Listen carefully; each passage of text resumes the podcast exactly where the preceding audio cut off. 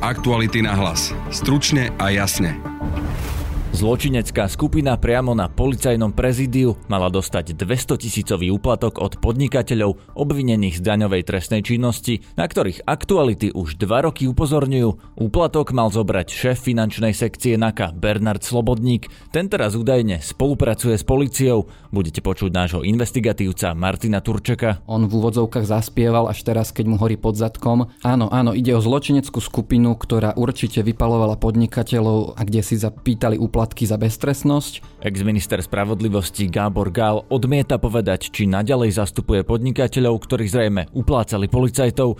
Gál však v prípade už nevystupuje len ako advokát. Podľa výpovede Vladimíra Sklenku mal v úvodzovkách Gábor Gál odchodiť spory Jopi Trade na najvyššom súde, na základe ktorého dostali miliónové neoprávnené vrátky. Pripomenieme si aj dva rozhovory s Gáborom Gálom spred takmer dvoch rokov, keď bol ešte ministrom spravodlivosti a odmietal vysvetliť svoj 850 tisícový príjem z advokátskej činnosti. A keď skončí v politike, tak dúfam, že sa do toho povolenia vrátim a budem pokračovať v tej práci. Pán Gál, od, odkiaľ máte ten príjem tých eh, viac ako 800 tisíc eur za minulý rok? Čo mi zavidíte? Druhá dnešná téma je tlačovka vlády pred začiatkom ústredného krízového štábu, kde premiér Matovič povedal, ako si predstavuje boj s koronavírusom do budúcnosti? Takýmto spoločným nejakým komunitným spôsobom by sme dokázali zabezpečiť v podstate pretestovanie Slovenska, ale iným, iným systémom. Dozviete sa viac aj o možnom testovaní v školách. Počúvate podcast Aktuality na hlas. Moje meno je Peter Hanák. Bederovo komando malo za úplatok pomôcť klientom exministra Gábora Gála, je titulok článku na aktualitách, ktorý napísali naši investigatívci Peter Sabo a Martin Turček. Martin je teraz so mnou v štúdiu, vitaj. Ahoj Peter. Klienti ex-ministra spravodlivosti Gábora Gála sú v tomto prípade podnikatelia s pohodnými hmotami, o ktorých sme už v tomto podcaste v minulosti veľakrát hovorili, ty si o tom veľakrát písal. Sú to Jozef Kertes a Štefan Nať z firmy Jopy, známy aj z kauzy Slovenský Texas, ktorým Gábor Gál ako advokát pomáhal vysúdiť od štátu daňové vratky. Čo nové konkrétne sa vďaka akcii Očistec teraz podarilo o týchto ľuďoch zistiť? Z vyšetrovania organizovanej skupiny, v ktorej mal hlava Norbert Böder a pod ním stojaci policajti ovplyvňovať trestné konania a zabezpečovať beztrestnosť pre rôznych spriaznených podnikateľov vyplýva, že táto skupina na čele s Böderom, pod ktorým bol Tibor Gašpar, mala pomáhať aj práve Kertesovi a Naďovi, alebo týmto slovenským Texasanom z juhu Slovenska, ktorí obchodujú s naftou mali za to zobrať úplatok 200 tisíc eur a za to mali zabezpečiť, aby trestné konanie prebiehalo v podstate v prospech obvinených Kertesa a Nadia a aby im obvinenia boli len doručené a neboli zadržaní a všeobecne, aby sa na nich e, prihliadalo s istými polahčujúcim náhľadom, povedzme, že polície. Takže Kertes a Naď mali na krku nejaké vyšetrovanie pre daňové trestné činy, ak sa nemýlim? Áno, oni sú od roku 2017 obvinení z daňových trestných činov. A dali úplatok komu z tej skupiny z policajného vedenia, aby, lebo teraz si povedal, že 200 tisíc to je pomerne veľa, komu dali tie peniaze, aby ich policia nestíhala tak, ako chcela. Ide o jeden z najväčších spomínaných úplatkov, myslím, že druhý najväčší e, úplatok spomínaný v tejto kauze očistec. Tento úplatok mal dať bývalý sískar František BM Bernardovi Slobodníkovi, ktorý bol šéfom finančnej polície na Národnej kriminálnej agentúre, a ešte prostredníctvom Ľudovita Makova, ktorý ho mal fyzicky odovzdať a ktorý bol v tom čase šéfom kriminálneho úradu finančnej správy. Čiže v podstate traja funkcionári e, štátni na tom, na tom mali mať nejaký podiel s tým, že všetci traja teraz spolupracujú s policiou. Čiže Tibor Gašpar a Norbert Beder v tomto prípade nefigurujú, ale sú to tí ľudia, ktorí zdá sa, že spolupracujú. Hovoril si Mako, Slobodník a BEM. A oni sa priznali k tomu, že zobrali ten úplatok? Uh, nie je momentálne jasné, že z ktorej konkrétnej výpovede uh, vyplýva tento konkrétny úplatok, uh, ale áno, všetci traja by mali s policiou momentálne už spolupracovať a všetci traja boli súčasťou tej organizovanej skupiny pod Norbertom Bederom, ktorá mala zabezpečovať hladký priebeh trestného konania pre kamarátov a oligarchov. Takže niekto z týchto zadržaných zrejme vypovedá, že týchto kšeftárov s naftou policia nestíhala, pretože podplácali vysoko postavených policajtov. Zrejme to bude jeden, jeden z tejto trojice. Ja mám s Bernardom Slobodníkom tiež takú príhodu, že keď som kedysi dávno robil na jednom prípade, ktorý sa týkal pohodných hmôt a nafty, tak som bol na NAKE a tam napriek tomu, že som bol za iným vyšetrovateľom, sa za mnou zastavil Bernard Slobodník, aby videl, kto som a opýtal sa, čo robím. Dal mi svoju vizitku a bol milý, dokonca sa ponúkal, že keď budem niečo potrebovať, aby som zavolal. On bol známy ako zdroj niektorých novinárov, v niektorých médiách dokonca vyšli články alebo rozhovory, v ktorých e, je vykreslený alebo vyplýva to, byl pozitívna postava. Daniel Lipšic bol pôvodne advokát, kým sa prišlo na to, že Daniel Lipšic je vlastne v tej kauze poškodený, lebo ho tá skupina mala sledovať. Teraz je jeho advokátom poradca prezidentky Peter Kubina, čo si ty myslíš o Bernardovi Slobodníkovi? Je to, dá sa to vôbec povedať tak čierno-bielo, či je to pozitívna alebo negatívna postava? Lebo na jednej strane vyzerá ako pozitívna postava, ktorá spolupracuje, dáva informácie novinárom, na druhej strane je teraz vo a obvinený z toho, že zobral 200 tisícový úplatok ťažko sa dajú asi reálni ľudia v reálnom živote vykreslovať ako čisto pozitívne alebo čisto negatívne postavy z filmu. Každopádne Bernard Slobodník sa podľa mňa ako nejaká hrdinská pozitívna postava asi popísať nedá. Naozaj je známy tým, že si pestoval alebo snažil sa pestovať si eh, nadštandardné vzťahy s množstvom novinárov. No robil to zrejme aj v čase, keď mal zároveň s ostatnými páchať trestnú činnosť, čiže skôr to pôsobí ako niečo účelové, ako snaha eh, pomôcť niečo vyšetriť. Skôr si tým zrejme sa snažil zabezpečiť prospech alebo vplyv pre samého seba a zároveň možno, že nejakú zhovievavosť u niekoho, čo dúfajme, že sa mu nepodarilo, nakoľko verím, že novinárska obec pristupuje veľmi objektívne aj, aj k svojim zdrojom. Každopádne napriek tomu, že už aj v minulosti, povedzme, že so Slobodníkom vyšli nejaké rozhovory, kde on sa vyjadroval pomerne plamenne po vražde Jana Kuciaka k tomu, ako vyzerá štát, tak vypoveda až teraz. Až teraz, keď mu hrozilo, že ho majú bezprostredne zatknúť. Čiže on nie je nejaký whistleblower, ktorý si povedal, že ja oznámim trestné činy na polícii. On v úvodzovkách zaspieval až teraz, keď mu horí pod zadkom. Uh, takže hoci je to určite lepší stav, ako keď niekto mlčí, až kým ho neodsúdia, takže myslím si, že skôr zvažuje to, akým spôsobom dopadne trestné konanie pre ňoho, ako že by mal na mysli, aby na Slovensku bolo lepšie. Čiže on je taký Andruško tejto kauzy, že je to možno kľúčový svedok, vďaka ktorému sa môže podariť usvedčiť napríklad bývalého policajného prezidenta? Dokonca si myslím, že Bernard Slobodník nie je ani len Andruško, keďže ešte pred ním začal vypovedať Ľudovít Mako, ktorý bol zadržaný predtým, ako prebehla akcia Očistec. Čiže vyzerá to zatiaľ, že výpovede Mako a Slobodníka sa spoja a vytvoria nejaký ucelený obrázok o celej tejto zločineckej skupine, ale pravdepodobne ten, ktorý to celé vyvolá, alebo prvá kocka domina, ktorá to celé zvalí, nebude slobodník. My o tom hovoríme ako o zločineckej skupine, povedzme nejakí bederovci, to znie už pomaly ako nejakí síkorovci, ako sa hovorilo o nich pred veľa rokmi dozadu. Dá sa to podľa teba porovnať, tento druh kriminality ktorý preberáme teraz s, tým, s tými mafiánskymi skupinami, ako to poznáme, lebo Gašpar, Beder a spol sú obvinení aj zo založenia, zosnovania organizovanej zločineckej skupiny. Áno, presne z toho sú obvinení. E, dajú sa tam nájsť nejaké paralely, ale sú tam aj významné rozdiely. Naozaj tieto paragrafy v trestnom zákone vznikli kedysi, keď akože Slovensko zmietala mafia, strieľalo sa na uliciach a chcelo sa zabrániť tomu, aby tu existovali naozaj akože skupiny mafiánov, po zuby ozbrojených a násilne sa správajúcich. A vtedy vlastne vznikli paragrafy za, založenia a podporovania zločineckej skupiny, ktoré sa používali na síkorovcov, piťovcov a podobne podobné násilné skupiny.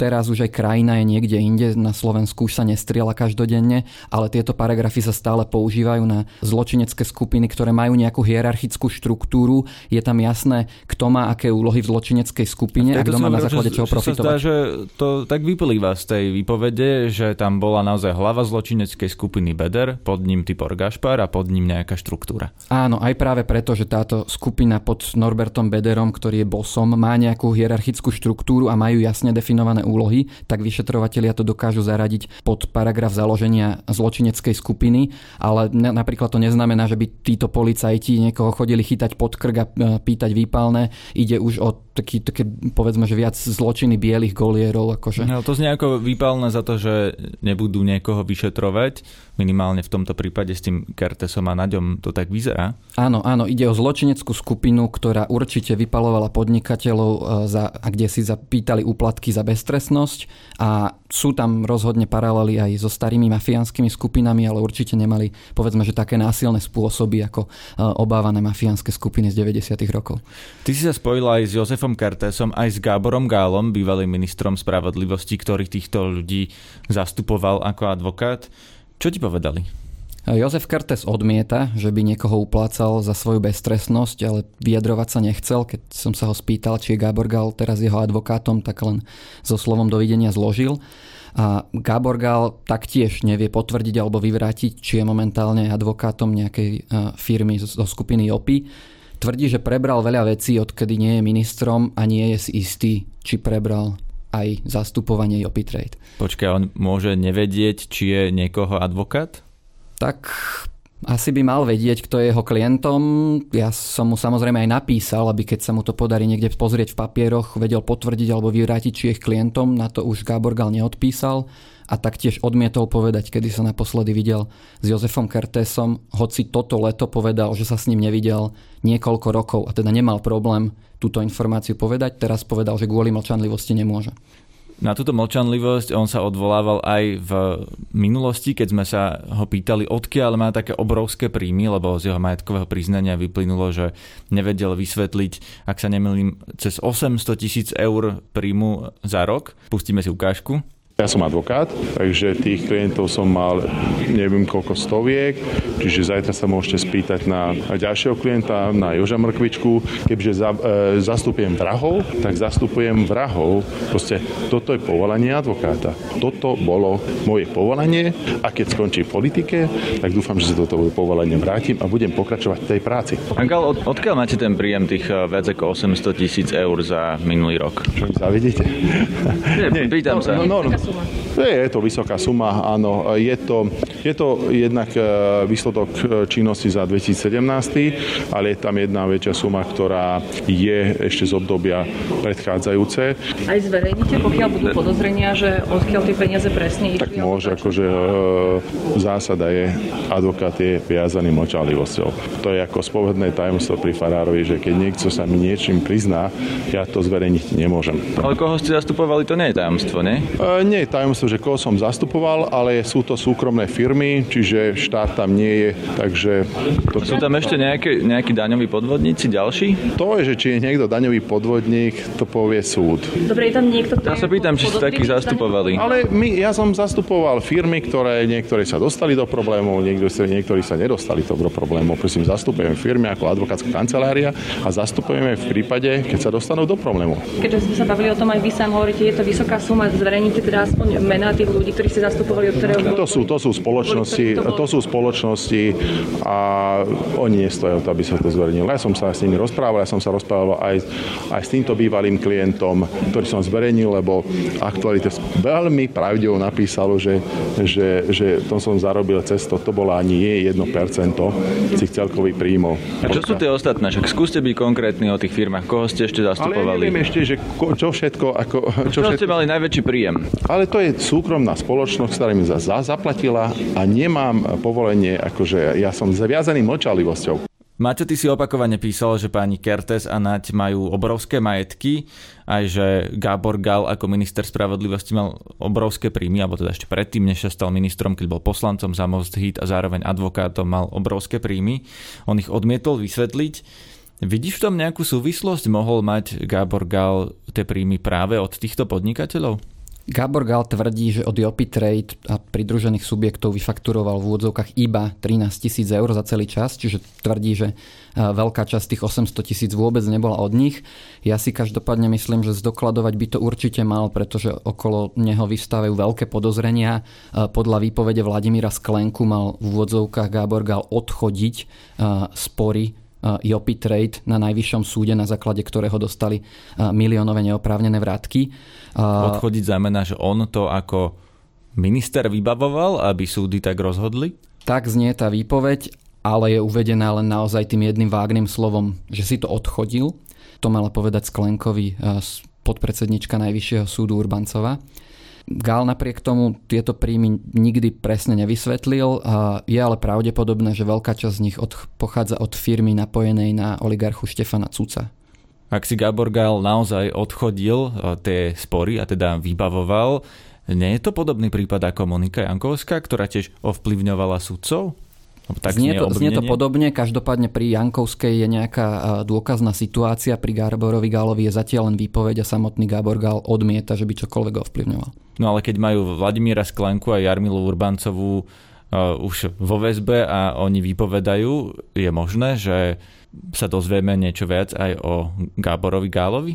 Určite verím, že ak sa tie veci z výpovede Vladimíra Sklenku stáli, tak policia zabezpečí všetky možné dôkazy, aby to preverila zabezpečila riadne vyšetrenie. To bol Martin Turček, náš investigatívny reportér. Ďakujem, Peter.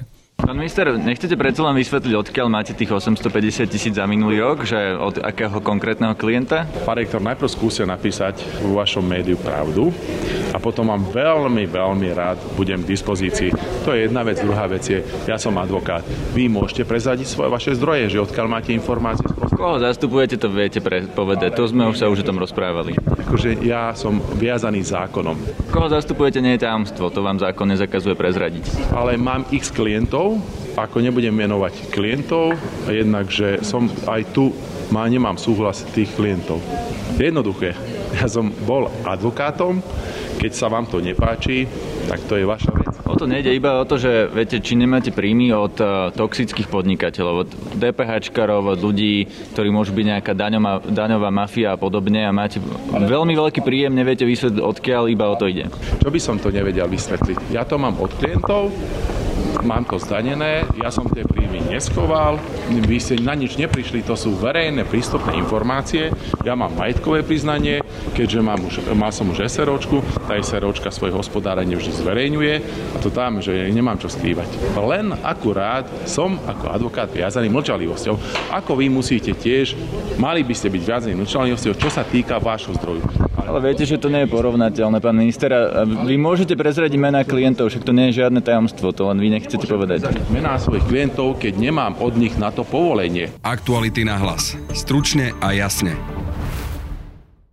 Vláda bude naďalej po celom Slovensku dobrovoľne testovať ľudí antigénovými testami, konkrétne na hasičských staniciach na 25 rôznych miestach, aj v niektorých nemocniciach alebo na odberových miestach, ktoré sme poznali už aj doteraz. Ich zoznamy zverejnili Ministerstvo zdravotníctva a Ministerstvo vnútra, okrem iného aj na ich facebookových stránkach. Ešte cez víkend premiér Igor Matovič hovoril aj o možnom ďalšom celoplošnom testovaní do Vianoc. Keď budeme opatrní, naozaj sa budeme správať navzájom k sebe ako s podozrením vedomím, že môžeme byť navzájom pozitívni a budeme sa chrániť, tak sa môžeme vyhnúť tomu celoslovenskému pretestovaniu a dokážeme možno takými lockdownami, čo teraz možno máme a trošku silnejšími, prežiť nejakú tú zimu.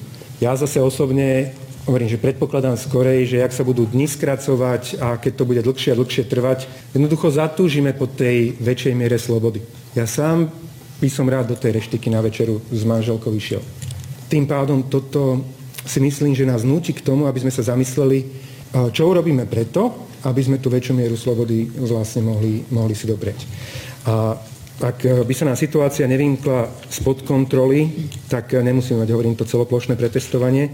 Skôr predpokladám teda, že nájdeme ten mód, ako ho využívať, či už teda regionálne alebo plošne, za účelom väčšej miery, väčšieho stupňa slobody ale vždy vieme na základe tejto skúsenosti, že ak by náhodou nám opäť dom spoločný začal horieť, že máme nástroj, akým ho vieme, vieme hasiť. Takže ja vám nechcem hovoriť, že vopred, že áno. Ani nemáme ten plán teraz, že hrd, do toho ideme.